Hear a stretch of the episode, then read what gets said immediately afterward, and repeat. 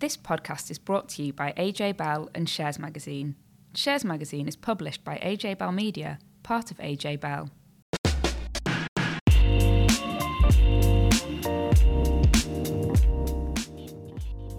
Hi, welcome back to Money and Markets. We're here with the latest markets and personal finance news of the week. We'll be diving into all the detail on the news that NatWest boss Alison Rose has quit and also looking at the big tech companies announcing results, as well as the first of the big UK banks to report. Joining me this week is Danni Hewson. Hi, Laura. We're going to be covering the financial impact of those awful wildfires in Greece, both on holidaymakers and on investors. We've also got some news about parents raiding their kids' piggy banks. Love that. And I'm chatting to Chris Tennant from Fidelity Emerging Markets about where he sees opportunities from growth forecasts for Latin America. So, first up, let's dive into markets. We've got to start with that news that Dame Alison Rose has quit as boss of NatWest after leaking information about why Nigel Farage's accounts with Coutts Bank were closed. So, Danni, it was quite a swift turnaround from the board giving her full support at about 5 pm and then her quitting later that night. Tell us more. Yeah, it is the kind of thing that you'd normally see when it comes to government ministers, but there's such a huge amount of politics involved in this that perhaps that's why. So let's go back to basics, back to the beginning. Nigel Farage's Coutts bank accounts were closed. He complained. Lots of noise in the papers. And in the midst of all of this, Alison Rose, then the boss of NatWest, which is the parent company of Coutts, spoke to the BBC's business editor. She told him it was a purely commercial reason for the closure, nothing to do with Mr. Farage's politics or personal beliefs. But it turns out that wasn't the case. And though Mr. Farage has said, look, he had indeed fallen short of the requirements to have a Coutts bank account, um, but it happened in the past and his account hadn't been closed then. And further documentation emerged which showed that Coutts had taken the measure this time because Mr. Farage's political views did not align with the views of the bank. So the row rumbled on. Ministers rushed through new laws requiring banks to explain why they're debanking a person and then give a 90 day notice period before doing so. But until this morning, the early hours of this morning, Alison Rose really looked like she was going to fight on. And as you say last night, the bank board issued a statement saying it had full confidence.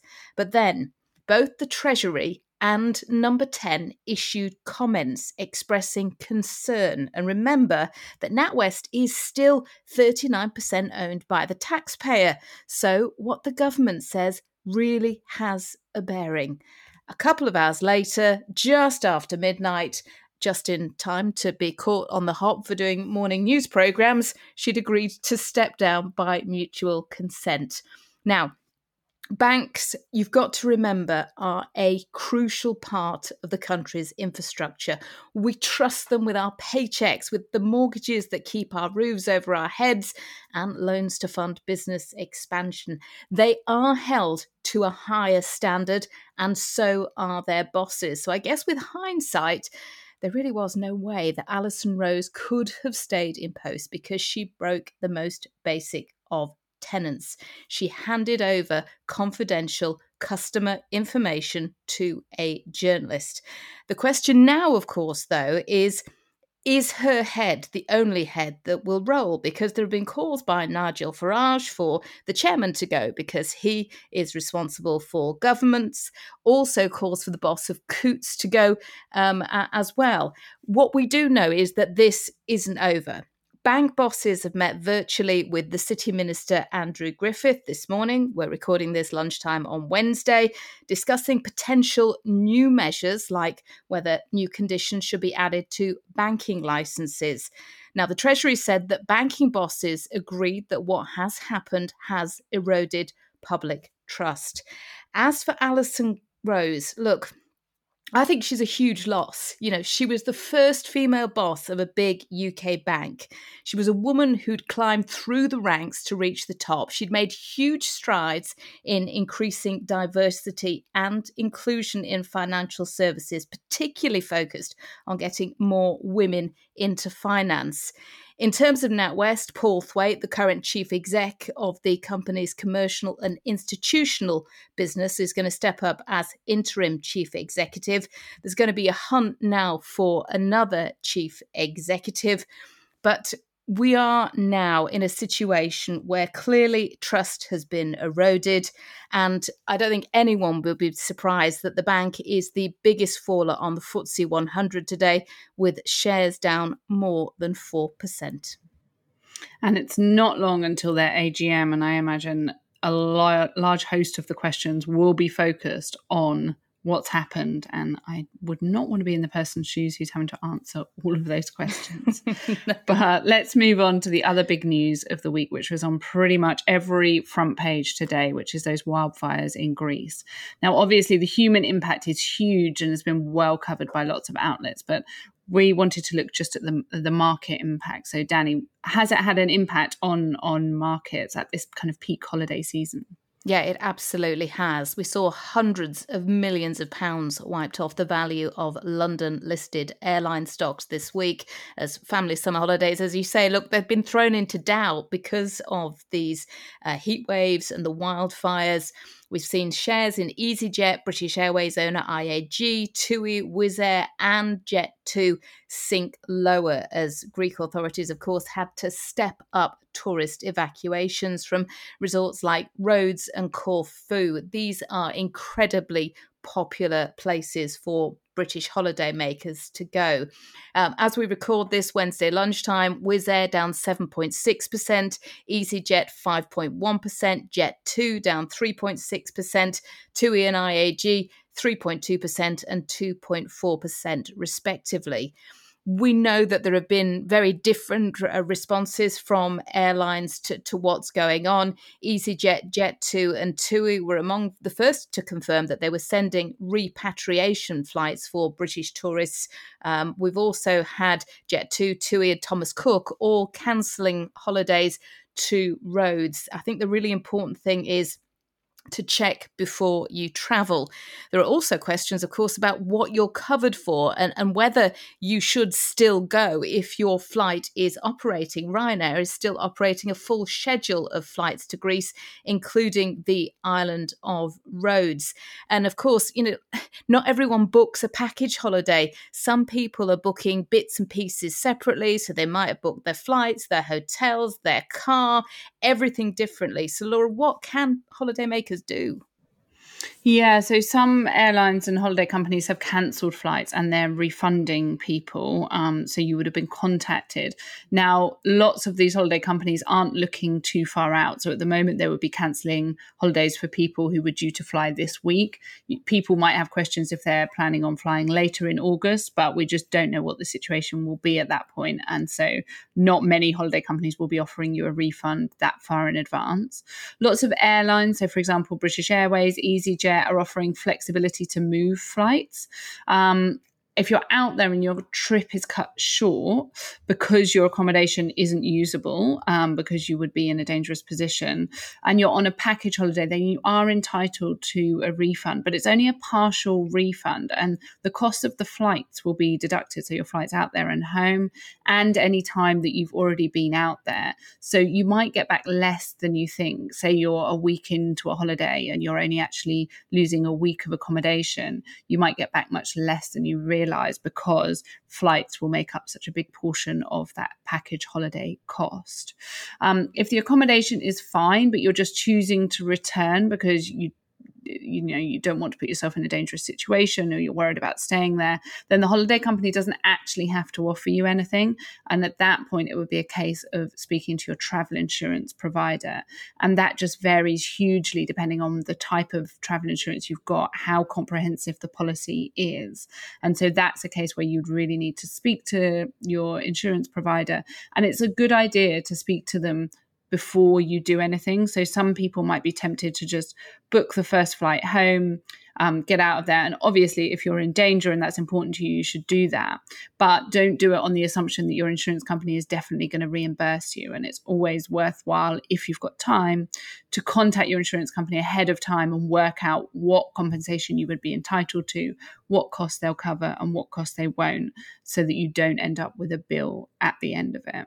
Um, if the travel company does cancel the trip ahead of you flying out, then you'll get a full refund. Some airlines like BA are offering rebooking rather than an automatic refund. So, this is something that we saw of a lot during the early stages of the pandemic when lots of people's flights and holidays were cancelled. That lots of airlines offered vouchers rather than a cash refund. Um, it's a similar case here where some default to offering rebooking rather than an automatic refund. Which, I mean, if you're at a family who's constrained to traveling in the summer holidays, that's not necessarily going to be a great option for you. Yes, you might be able to move your annual leave, you might be able to move your holiday to the end of the summer holidays this year, but if you're booking now, presumably your accommodation costs are going to be far higher than when you perhaps booked this holiday maybe six months ago. So it's kind of down to personal decision and a bit of research about whether that is a good option. But if your trip's further out, you just need to wait and see what happens. If you cancel now, you won't be entitled to a refund. If you cancel now, it's very unlikely that your travel insurance would offer you any compensation because we just don't know what the situation is going to be like in even two weeks' time. So um, the best advice there is to kind of hold out, speak to your travel insurance um, provider, um, and that's the other big key is if you've got a trip booked you need to be buying travel insurance at the time that you book the trip, not just for the period that you're away for, because that means that any problems like this that happen before your trip, you're still covered. So that's obviously not of huge help to people that are heading off on holiday and don't have travel insurance yet, but it's a good kind of learning for the future and a good reminder for all of us.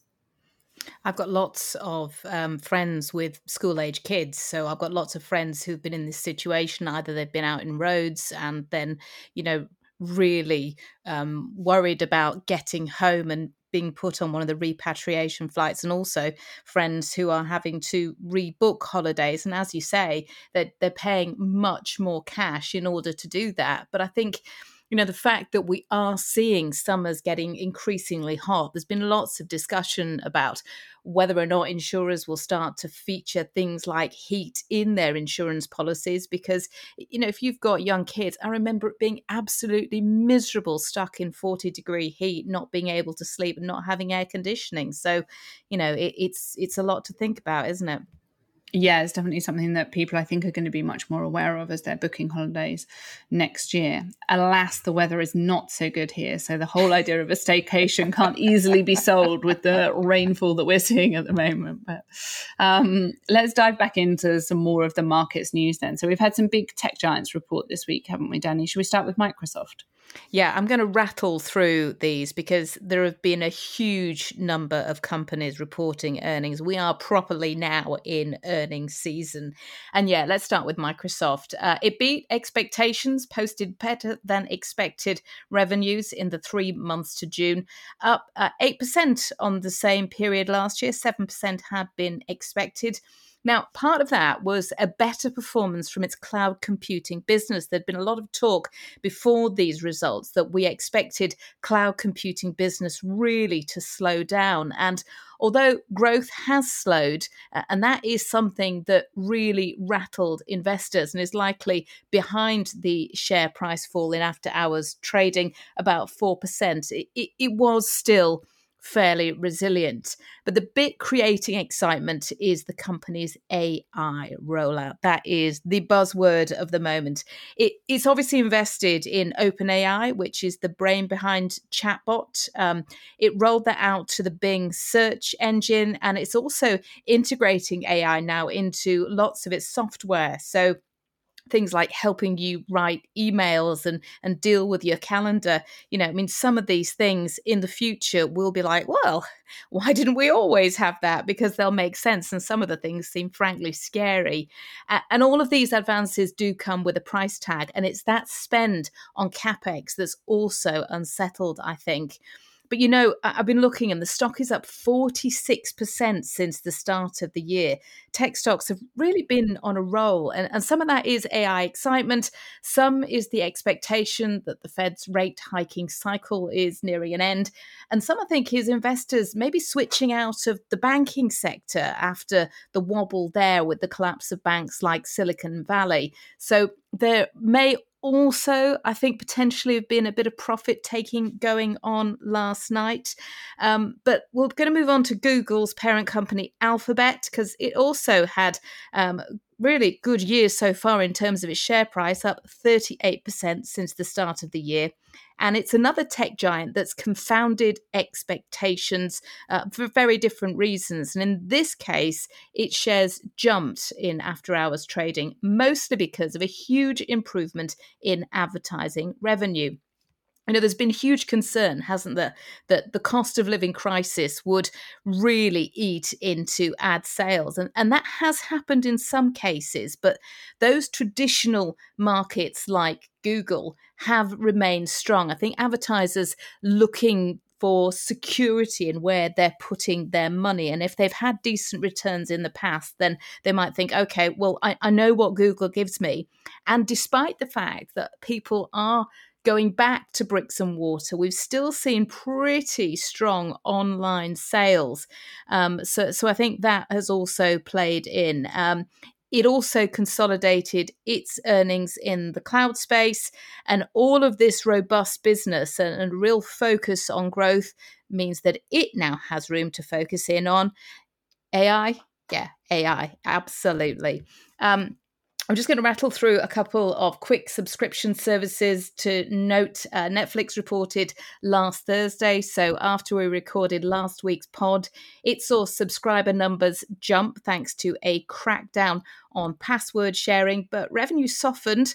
Uh, lots of people you know, been plumping for that cheaper ad supported options that it has brought in. Uh, also, Spotify, now it announced a price hike in its premium subscription services. Um, only a quid, um, but still, you know, if you're thinking about where your cash is going, a quid here, a quid there, it all adds up. Um, it's also trying to generate more cash because it's doubling down on cost saving measures.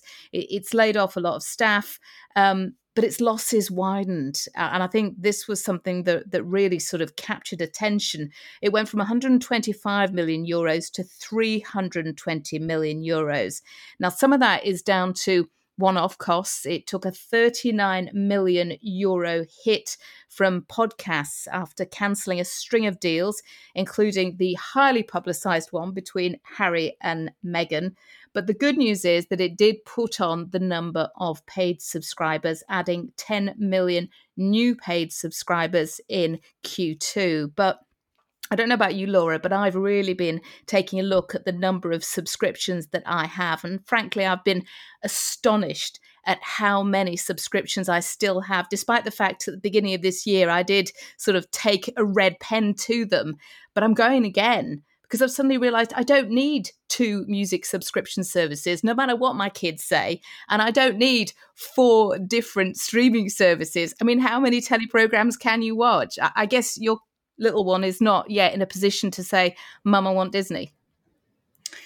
No, I mean any platform that has Peppa Pig on, she would be behind me spending about a thousand pounds a month on, and um, I am not. But yeah, I think with these price rises, it is making everyone think, oh, okay, it's you know, like you say, it's only a pound here or there. But if each of your subscription services is going up by that little bit, actually does really add up and makes you really question. I've started doing a bit of hopping between them. So, you know, having a subscription service for a few months, watching the content that I want to watch on there, then canceling, moving to a different streaming service, watching some content on there. I'm not sure that approach is going to fly with your teenage daughters, but it kind of works for me and means that we're not paying out for five different ones at a time. But Disney Plus is a f- permanent fixture in my house, if only just for Bluey, which is a children's TV program for anyone who don't have kids and don't have to suffer the torture of children's TV. um, now, we've already touched on banks, but Lloyds has been the first of the big UK banks to report this week. They are under the spotlight at the moment, uh, even aside from the whole Nigel Farage situation. Banks have been facing the focus of the government when it comes to mortgage and savings rates. So, was there any mention of that, any defense of that in Lloyd's results? Yeah, um, We've had a lot of commentary about the cost of living crisis and the impact that it is having on both savers and lenders. Um, top line here is that uh, the headline figure for the first half is a whopping 23% hike in profits. Net interest margin, so the difference between savings and loan rates, slipped slightly to 3.14% between April and June. That's down from the 3.22% in the first three months of the year. Um, there had been expectation that it would fall further. Um, so does that maybe hint that the you know the government's pressure on this net interest margin so this gap between what banks are offering and savings rates and mortgage rates does that hint that maybe some of that pressure is working if that net interest margin dropped by a bit I think there is certainly um, an understanding that regulators are looking really hard at this, and banks are saying that they recognize that they do need to look at the rates that they are paying savers. And, and they have really doubled down on that. We've seen some decent saving rates.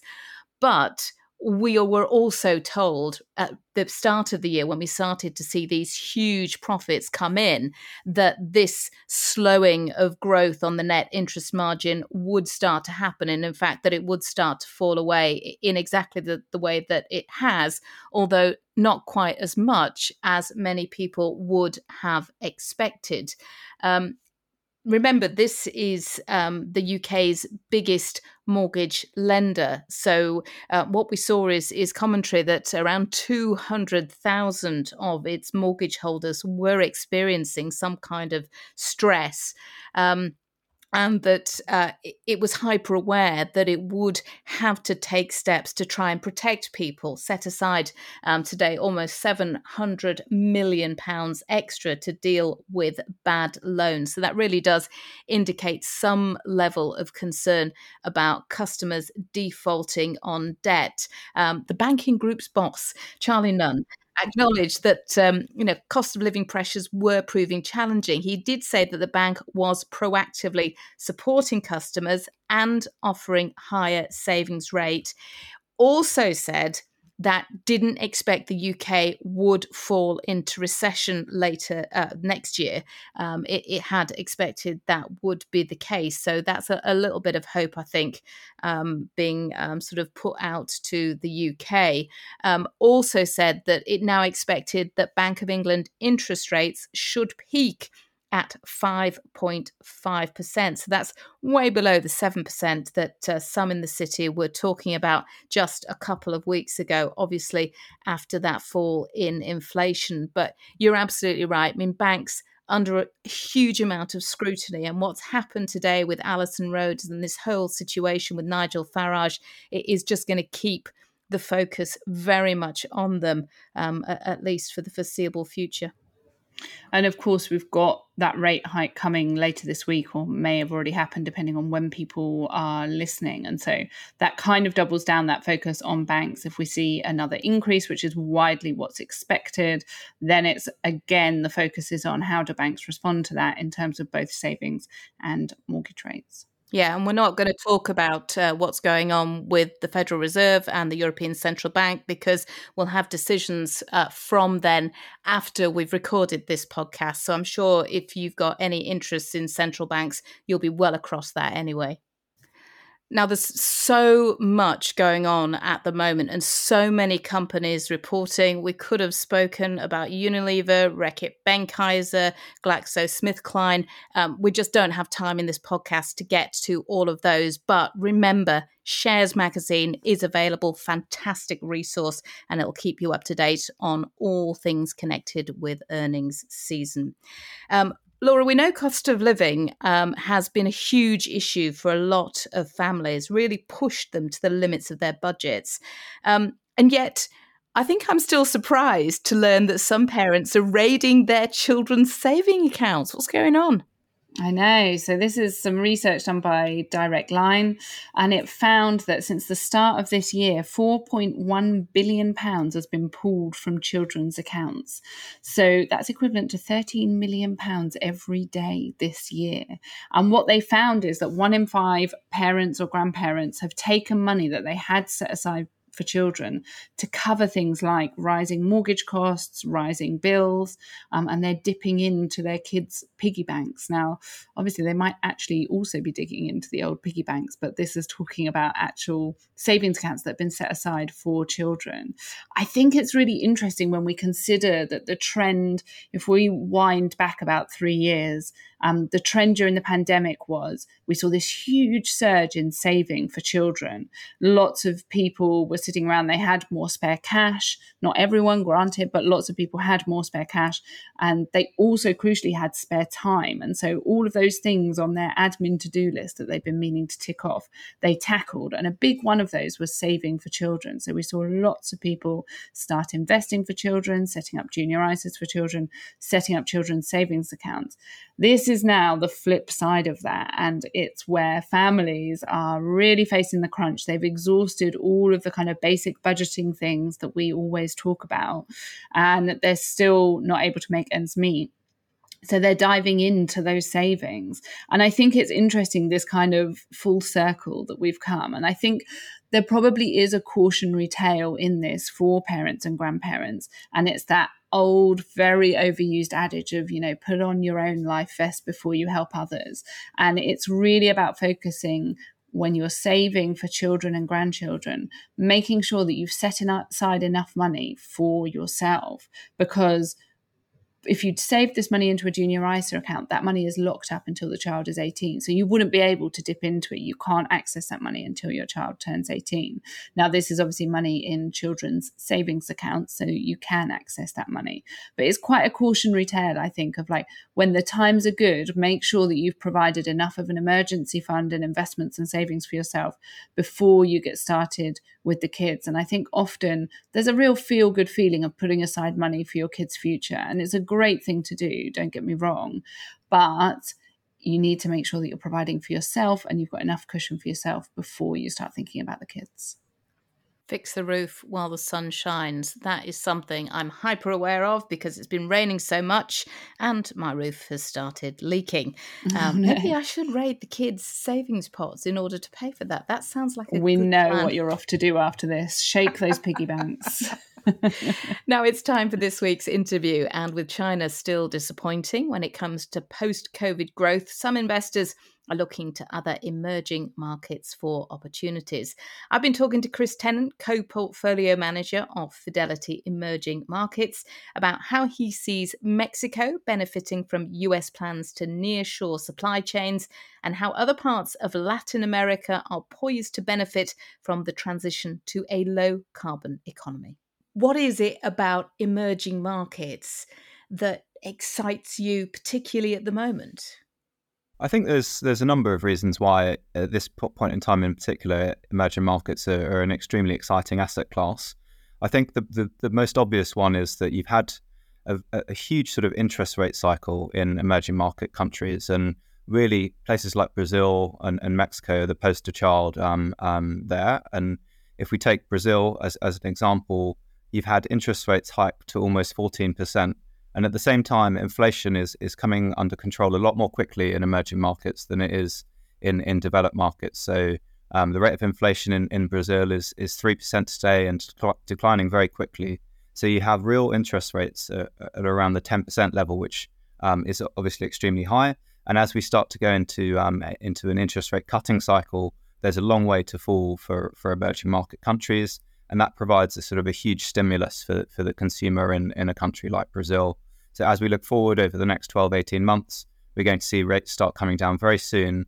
And, and that's a big, big tailwind for, for a lot of countries in, in EM. Now, they do look very cheap, a lot of emerging market stocks. For some people, that might sound alarm bells. Is it a reason to steer clear? So I think the the, the emerging markets are, are, cheap for a number of, a number of reasons. So firstly, it was it's the um, the interest rate environment that I mentioned before. That's been a huge sort of burden on on the consumer over the past couple of years or so, and that's hurt sentiment towards some of the sort of consumer facing sectors. Um, and then obviously there's the um, the heightened sort of geopolitical um, risk environment with the um, with the war in Russia, and that that's also sort of damaged um, sentiment towards emerging markets. But Russia is now out of um, out of the um, index, so it's no longer a, a constituent um, of emerging markets. And then finally, there's concerns around the property sector and in China, where if you look over the last few years, the level of construction that was taking place was um, was not sustainable, and we've seen um, that that activity um, rebase at a, at a, lower level. And I think now um, we're we're seeing signs of stabilization there. So um, I think that those were the issues that damaged sentiment towards emerging market. But there's a number of um, sort of positives when you look forward.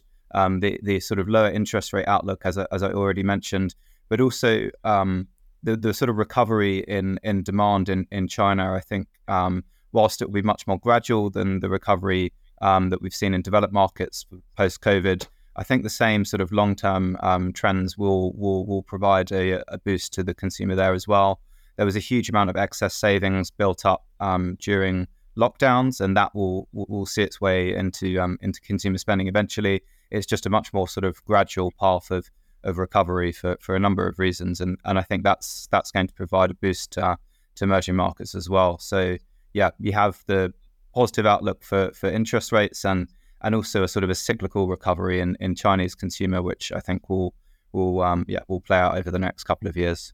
I mean, China just seems to, at the moment, consistently be disappointing with its growth trajectory. You know, there's a huge amount of excitement one day, and then it seems to be quashed the next. Yeah, I think if you look at what happened at the start of the year, um, markets got extremely excited too quickly about the sort of China reopening, and it will be a much more gradual recovery than we've seen elsewhere in the re- in the world. Um, firstly, because the um, the consumer um, was under a much more sort of draconian lockdown environment, um, and so it takes sentiment a lot longer to to, to recover. And then and then around what's going on in the property market. So um, um, the sort of decline in, in, in property activity has has hurt sentiment as well, and we're starting to see signs of that that that that that market stabilizing. the direction for policy in, in, in China property is is towards um, is towards stimulus and reflation, and and eventually this will help um, put a floor in in the market. So.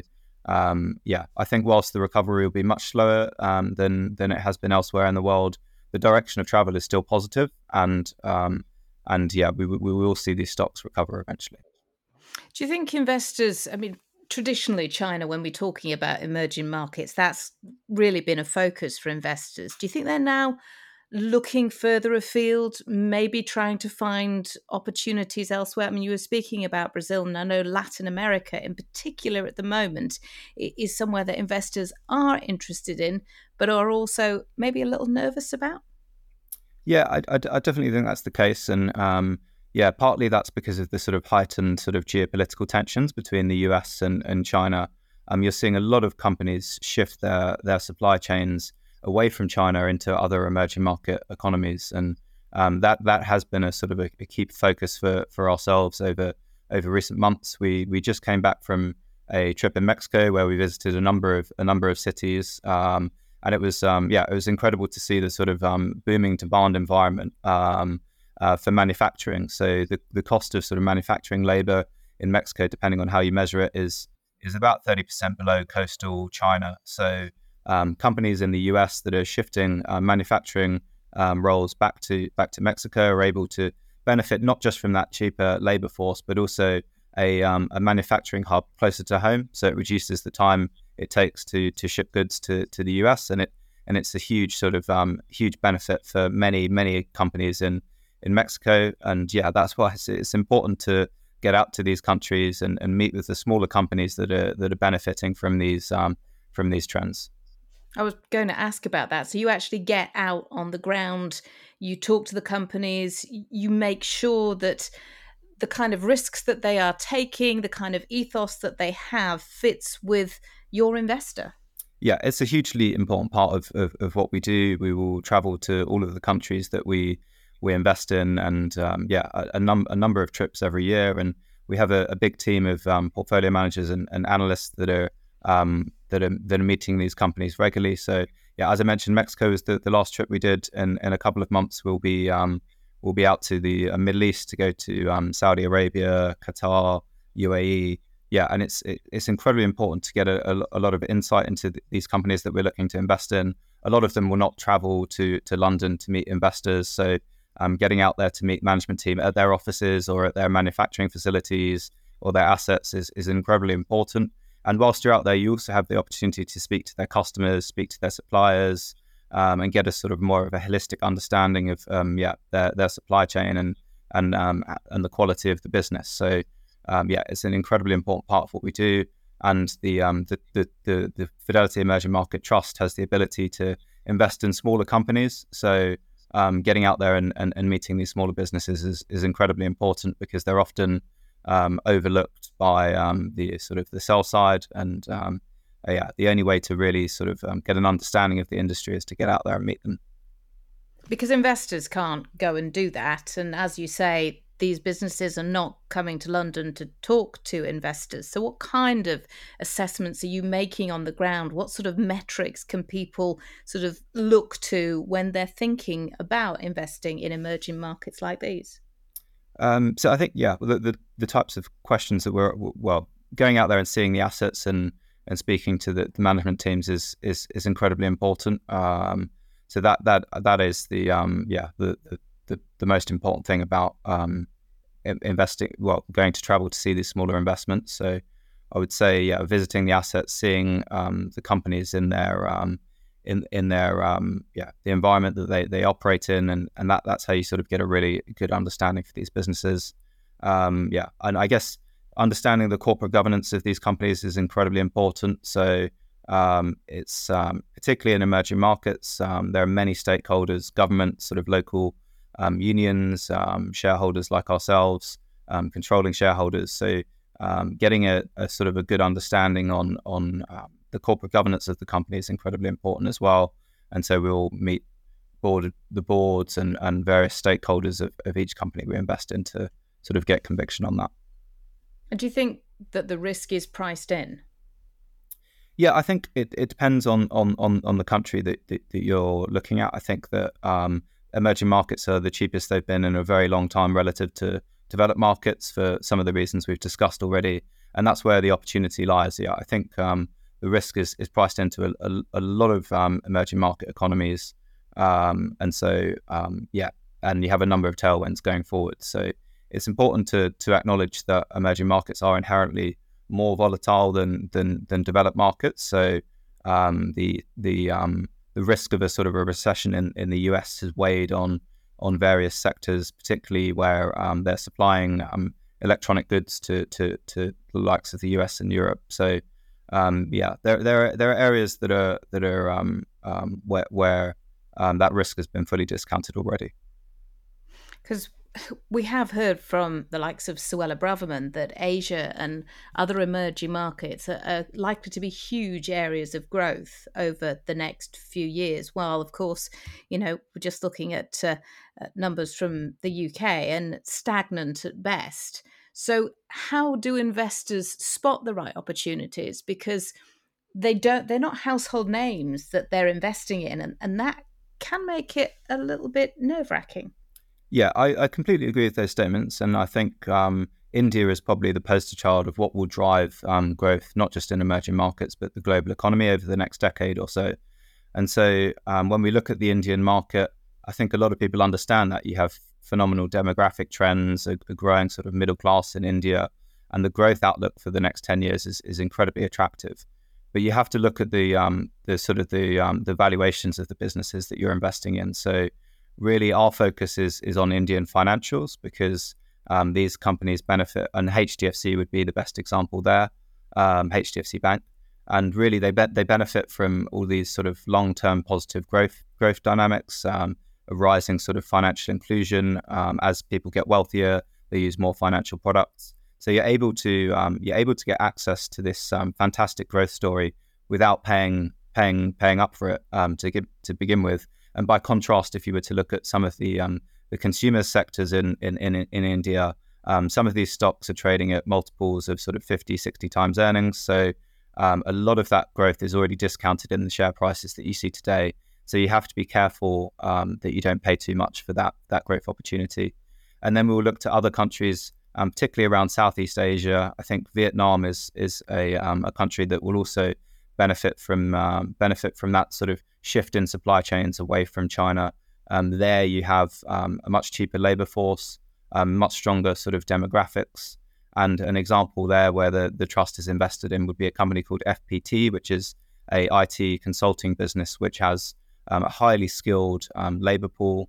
they have their own university, which is creating um, IT graduates, um, and the um, the cost of labor is much lower than um, places like China or even India. So they're benefiting from from that sort of um, diversification of supply chains globally. You spoke about obviously looking into a company's corporate governance, but then when you're talking about the labor force being cheaper, that will ring an alarm bell for some people who worry about the kind of environmental, social governance, those big factors, which there are big questions in some of these countries about how they treat their labor force, uh, and that potentially, again, is incredibly off putting and potentially a risk to the investment. Yeah, I think um, that's definitely something that we, we look very, very carefully at. Um, and so I think you, you can, um, yeah, you can sort of um, there are, there are different types of when I when I say cheaper labor, these are IT graduates that are earning sort of fantastic salaries for for, for, for where they live, and their quality of life has um, is increased substantially as a result of being employed by a company like FPT. The likes of of, of, of company that we would avoid investing in would be more in the um, I guess in if there was a, a consumer company um, that was producing um, producing uh, apparel using um, extremely cheap um, sources of labor, um, where the the sort of the, the, li- the, they're being paid below living standards, for example.